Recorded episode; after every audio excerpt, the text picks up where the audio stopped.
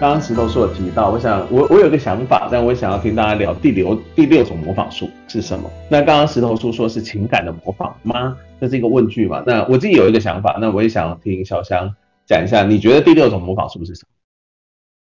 其实这部分我没有想法哎、因为我自己会觉得，呃，这这其实关系到我对于这个世界观的想法，就是其实我会觉得说，对于一个原理要要去无限的分类，它是轻而易举的事情。所以就不用说第六种、第七种、第八种，其实随时都可以区分出来的。所以我自己不是很在乎那个模仿师模仿师体系的分类。好，我自己有一个简单的回答。当然，这个东西下下次我一定会问邱阳平。但是我觉得第六种模仿术就是兽灵之诗。然后为什么会这样讲？是因为红黄就是所有模仿师里面最强大的模仿师嘛。然后他使尽了所有的东西，就是为了要抵达真实世界。然后我觉得很好玩的是，他一直觉得他可以在真实世界里面追求到终极的模仿术，最强的模仿术。他拼了命的过来以后，他讲了什么？他说这里没有模仿术，然后就死了，非常非常的失望。然后对我来讲，有趣的地方在于他在能力上无所不能，但是他的心智其实很僵硬，他的心智其实很线索、很狭隘。然后所以说导致。没错，他就是柏拉图。他到了现实世界以后，发现现实世界他什么都不能做，让真正接通这两个世界。所以，但是我我我会觉得有趣的就是，那什么才是第六种模仿术？也就是我们在现实世界的创作，就是因为兽灵之时的创作，就是因为陆安跟泰邦的追寻、跟想象、跟救赎，所以他们才创造出了镜子世界，他们才在镜子世界当中。得到对话，所以第六种模仿术，他们最后在镜前镜后的两个人交错，我觉得一边是极度傲慢的，觉得主宰一切的是假神，他死了；另外一边反而是凡人，到另外一个世界里面获得救赎。所以虽然我觉得这件事情见仁见智，但是我我我在看那个石头书的第六种模仿术的时候。我觉得红黄某种程度程度而言，它就是现实太棒的镜子。然后它其实回应了，就是你以为的模仿术不是你以为的模仿术。我们这些创作者看不到目的，看不到实际的回报，但是我们相信叙事有意义的，这就是模仿术。好，第六种模仿术，我觉得蛮有道理的哎。其实其实我很喜欢这个答案。我也觉得不错。十二的时候，我们问一下邱常平。嗯，我我觉得最棒的地方其实就是，呃，其实我觉得这也是很荒唐的一件事情啊，就是我们这些创作者要不断的来证成我们的创作是有意义和价值的这件事情。但是，但是我我意思是说，这这还需要证成吗？人们就是生活在虚构之中啊，人们以为自己生活在现实之中，但是却无时无刻受到虚构、受到创作者所创造出来的东西所影响。但创作者却不需要，必须要不断证成。那如果说最强大的模仿术是创作这件事情的话，我觉得它是一个很很美的收尾。对，所以我我很喜欢他在搭建、拆解、搭建、拆解，一次一次逼近创作者的真相。我觉得这不只是写给奇幻小说的礼物，我觉得是给所有相信幻想世界的人的一个慰藉。那我觉得这就是他说的，我们的伤让我们相近，我们约定，我们相信彼此有意义。这是故事的开始，也是故事的结束。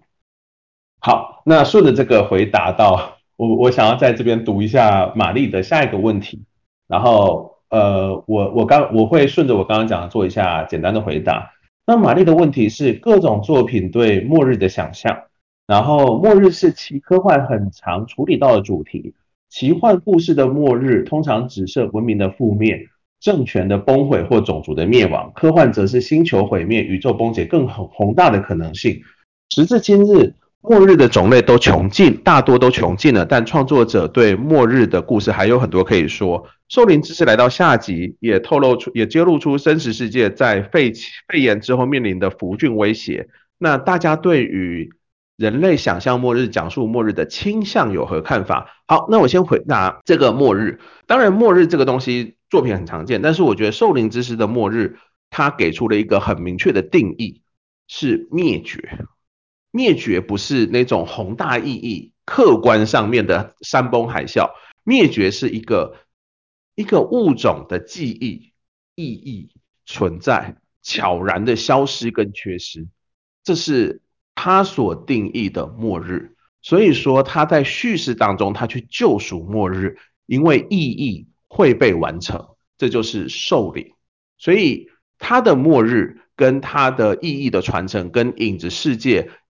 呃影子世界、真实世界这些东西的对话，跟每一个权力跟语境叙事的抱拳，跟最后的最后的互通，我认为它是扣在一起的。好，这是我对于末日这一题的回答。那我也想问一下。潇湘跟石头，我先问潇湘好了，就是玛丽提到的末日，在这个书中，或者是你对于科奇幻世界的末日的想法，你有没有什么想要回应的？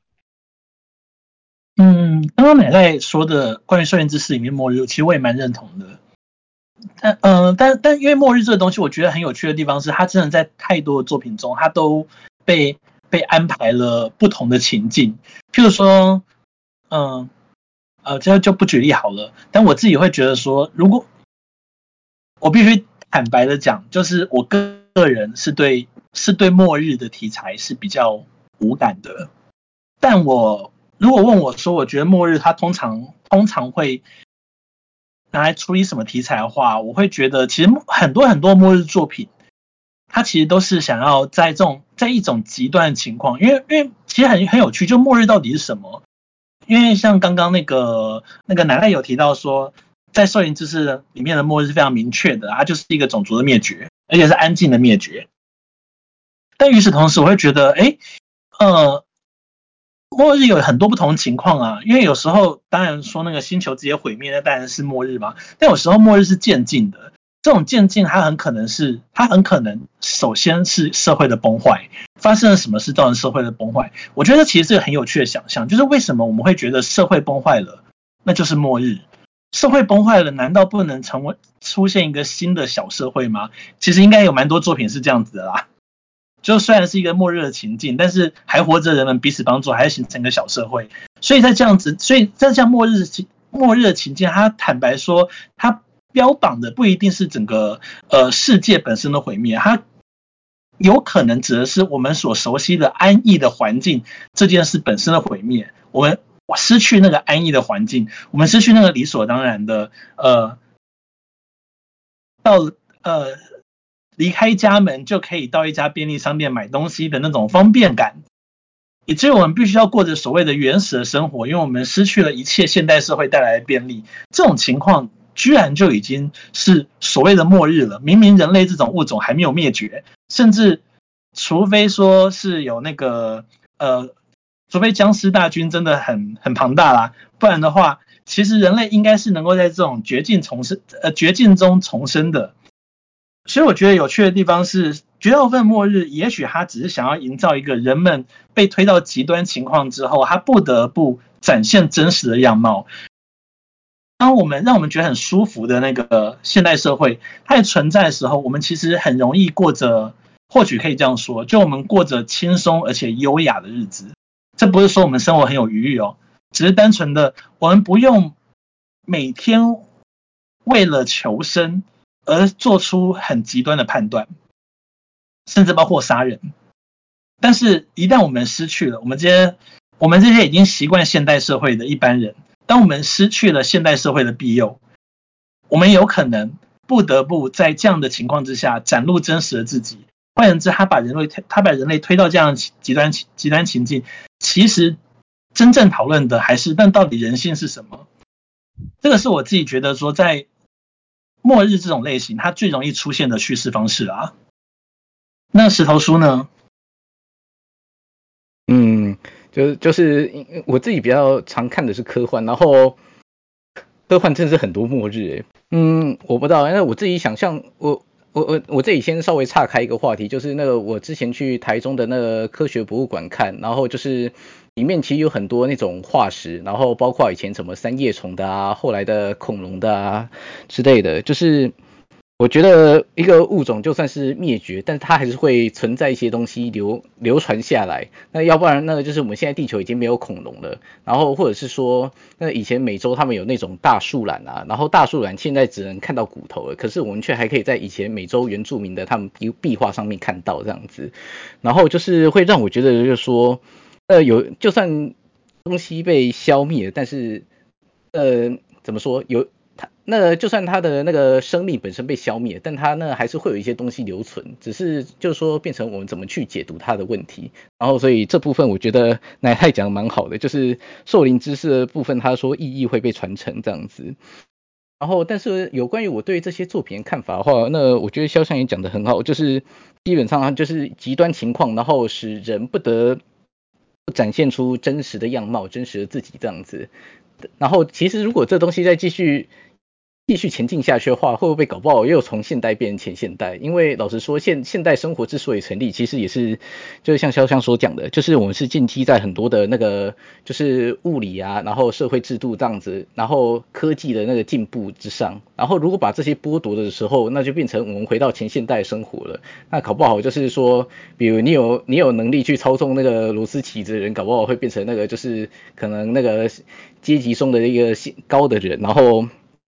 那就是人类社会，人人类社会反而会变成重新有一个新的信仰，或者是说，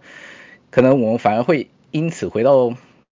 我们我们的信仰可能会重新洗牌这样子。然后我觉得可能就是因为这样子，所以才所以才看末日末日的作品的时候才会很有趣，因为它给我们一个重新思索现代，然后呃那个前现代之间的关系这样子。嗯，好，那我们接下来进入节目的下一个段落。那我想请大家聊一聊对这个故事当中角色啊、情节啊、情感这些比较故事性的部分的心得。那我想先听石头来聊聊。好，那其实我觉得这整个故事该怎么说？它一直走向一个，这整个故事它一直走向一个很毁灭性的那个路线。那无论是前期主要角色，或者是后期那个五大家族，对，尤其我觉得五大家族那个地方，就是它几乎每一个。每一个家族走到最后都是死哎，对，以至于就是我在看的时候，我都在想，就是阿阿阿长是不是就是该怎么说？这这是一个整个故事，他都一直走，他他给我一种好像东西过熟，然后那个就会慢慢的那个就腐败下去。然后原本那个前面我看看完以后，然后看到那个保留地战争，然后我想说哇。五大家族就是都打完了，那他们之后生活应该不会怎么样吧？然后结果没有，那个五大家族五大家族之后被密东搞得很惨，然后以至于就是说那个每每个人就是都在过着贫穷，然后又不知道怎么又又又不知道怎么拓展生活，然后看到整有然后那个看到金雪想要改革这个东西，然后可是他没办法改，因因为那个就是可能他对前面的那个金鸡。金鸡女王的那个就是呃那个恐惧，或者是后那更上面的他对于密东的恐惧，然后呃想要维持那个五大家族的尊严跟门面，然后各种的绑手绑脚，让他什么东西都做不了，然后以至于就是我看到会是一种就是呃看到我一直看到一种整个人物都在朝向毁灭前进的那个感觉这样子，所以看到后面的时候，那个就是。呃，后面变成福俊的话，就变成现实世界在毁灭了。所以仔细想想，这其实对我而言是一个充满毁灭的故事这样子。但是就是我觉得邱长廷他最温柔的地方是在最后面，就是他给予一个就算就就算是毁灭了，就是人类也可以跟兽灵兽灵会变成某一种方舟，然后承载人类的记忆。然后就有点刚刚在刚奶奶讲的，就是意义会被传承。然后所以就说，就算是他都在毁灭，但是。希望某方面而言也还保留，然后我觉得这个是故事给我的一个感觉，然后再来是我想要讲一个，想要讲一个就是有点像是刚有讨论到就是尊严践踏书写，就是我觉得邱常婷他邱常婷他文笔厉害的地方就在于说他很会。呃，我今天在我我其实这也跟我今天看到书有关系，就是我今天看一本叫做《人那个人性的弱点》，然后就他其实在讲说人类都有一个自尊的需求，然后但邱常婷他厉害的地方就是他不是写那个外在对人的痛心，而是写那个内在对于尊严的践踏。我们会同理他人，但他就要践踏这个同理。然后那我们会想希望就是自己可以获得尊重，但他就会践踏那个尊重。然后我觉得这这点是我不大我不大确定，那个就是奇幻其他奇幻小说有没有很常见，但是应该是不常见的。然后以至于我觉得他针对这一点在书写的时候，我觉得威力非常强大，这样子，然后让我有有好几度都觉得就是觉得内心很痛苦，因为他写太好了，戳到那个点，这样子。好，我回应一下这个部分，然后因为这个跟我想要讲的很，我觉得是连在一起的，就是你讲到的是践踏、残酷、毁灭的部分，然后我自己在看的时候，我对我来讲很动容的一个力量是。他一直去书写这种衰颓跟绝望当中坚定的守护、孤绝、孤傲跟相信，这里面的人都好刚烈哦。他们为了守护彼此，都有一种愿意毁灭世界，然后愿意付出一切代价的决绝。那这种情感，它化化为某种相信，而这个相信，它在这个奇幻世界里、奇幻的设定里面，它被赋予某种。强大情感力量，譬如说，我我其实我第一次看被打动的时候，我不知道为什么那句话我就觉得好感动，就是阿兰，就是乌托克魔鸟乌托克，他跟阿兰说，从现在开始你只你是一只鸟，然后这些他被他被这个相信，于是这个人被赋予了某种意义之后，他就找到了一种巨大的信念，他愿意为此付出一切。它里面人跟人的羁绊很多都关于这种相信的力量。那陆安跟太邦很多他们不断在对抗的都是这个相信。就是说，里面好几个角色在做性别上面的翻转跟伪装，身份的伪装。我必须相信我是六十岁的魔女，我相信我是一只鸟，我相信我是一个女人或男人，我相信我是某一种。什么东西？然后一直到最后的洪晃，它也诞生于相信。我相信我是一个男人，我相信我是一个帝王，我相信我是一个绝对的模仿师。然后这些人的相信，他居然会有可以跟整个外在现实对抗的巨大力量。那这个相信的追寻，让整个兽灵之师他在毁灭当中，他有了一种刚毅的力量，但是这个相信它本身又是很柔的，所以我觉得他一直掌握的这种很神秘的一种情感的力量，非常非常的迷人。这个是我在整个故事中最喜欢的部分。那还有很多其他的部分，等一下可以再聊。那我想要先呃呃问一下潇湘，关于这部分有没有什么，就是你对于这个书当中的情节或情感，你自己的想法？哦，其实我觉得，看来这就是大家的共识吧。大家都可以感觉到这个故事的毁灭的部分。我我我在看的时候也非常震惊，就是呃，作者他居然能够对笔下角色这么残忍，而且那种残忍是很是很无情的。我我我我我自己最震惊的其实是呃，其实是阿兰的死那一段，因为阿因因为阿兰他。等于说是放弃了他的信念，他要死了。但是在下一瞬间，那个就连黑羊他都还怀着一丝怜悯之心，说：“如果你要完成阿兰的愿望，愿望会怎样怎样哦。”结果莉莉就说：“没有，我没有完成他的愿望，我说说而已。”他知道那样说就可以把阿兰给害死。我觉得哇，这也太残酷了吧！他他花了这么多时间去去塑造阿兰这样的角色，然后就让他毫无。毫无所得的，完全只是，甚至可以说是毫无意义的就死了，而且当事人自己也可能也很清楚自己是毫无意义的去死这件事情，我觉得真的非常残酷。我觉得对这个这个就是不管是残酷或尊严践踏，我觉得当然很多小说家都喜欢杀死自己的角色嘛，但是我觉得在《兽灵之诗》里面，他特别钟爱一种无意义的死。就是他不只是让他死的悲壮，死的悲惨，而而且要让他死的完全不知所谓，完全追寻落空。所以他让我们觉得悲惨跟残酷的不只是死这件事情，而是你居然可以花了这么大的篇幅，去描写这个角色，然后最后让他你不过就是这个东西。对，那刚刚讲到阿兰，我另外一个感觉就是金雪线，就是他居然整个金雪在五大家族当中这么悲壮的一个，不管你说是复兴或者是复仇或者是追寻，他就是一个游戏，而且这个游戏根本跟金金雪没有关系，它是。阿兰跟莉莉介入，他是黑羊跟白远两个人，没有人在乎金雪所经历的一切，好好悲伤，好孤独。对，那他想要守护的东西，在另外一个视角里面是这么绝对的空虚。我觉得这个情感的描写好特别，我没有看过在其他的。奇幻小说当中，嗯、我觉得我我自己我自己很震惊的一点是，我觉得邱常婷这样写，某种程度上比乔治马丁还过分。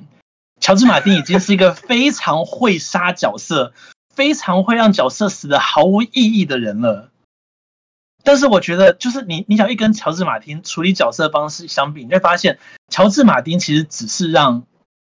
只是让角色死的毫无意义，但。邱长廷是让角色死的比毫无意义还要更过去一点，毫无尊严。我我刚我刚刚也是想要乔治马丁，就是呃邱长廷让他的角色死的像一个被像一个拙劣的笑话，对，就是一个幼稚的儿戏。然后我觉得这大概是为什么我在看的时候一直想到，就是我说的桂枝祐介来自新世界吧，因为桂枝祐介来自新世界。他就是这样轻蔑着、嘲弄的去践踏故事中最有人性光彩的那些角色，而且他甚至他的叙述性轨迹用到让你都不觉得他们是角色。对，我我觉得厉害的是，就是就算我们这样讨论，他每一个便当其实都发的蛮合理的，就是感觉在那个剧情在那个情境下，他应该就会死。哎，呃，这也很厉害。但但但另外一方面，我觉得说合理是是一回事，不如说合理是。我们创作者创作者的基准，我我们我们都要说服别人那个合理性。但是我觉得他过分的地方，其实其实也许也也许正在正在于此吧。就是他，你你要有时候合理这件事情是发生非常偶然的。譬如说在战场上一支箭射过来，这个人又死了，你要说他合理的是是那那当然是没错，但你也可以感觉到那种呃那那种随机感。但我觉得邱长婷他回收这些角色，或者是说把这些角色杀害的时候，你会发现是有意图的，就他不是随机的，他在这么多千万种恶劣的遭遇中，他就能够选中那个最恶劣的。我觉得这个对我来讲的意图是一致的，就是意义的缺失。他不告诉你你的追寻成功或失败，他告诉你你的成你的追寻。没人在乎，他轻易的被另外一个对你来讲毫无意义的事情轻易的被推翻，然后这个东西一次一次的在，所以我觉得他必须要用后设，或者是必须要用这么多视角一次一次的去切入，因为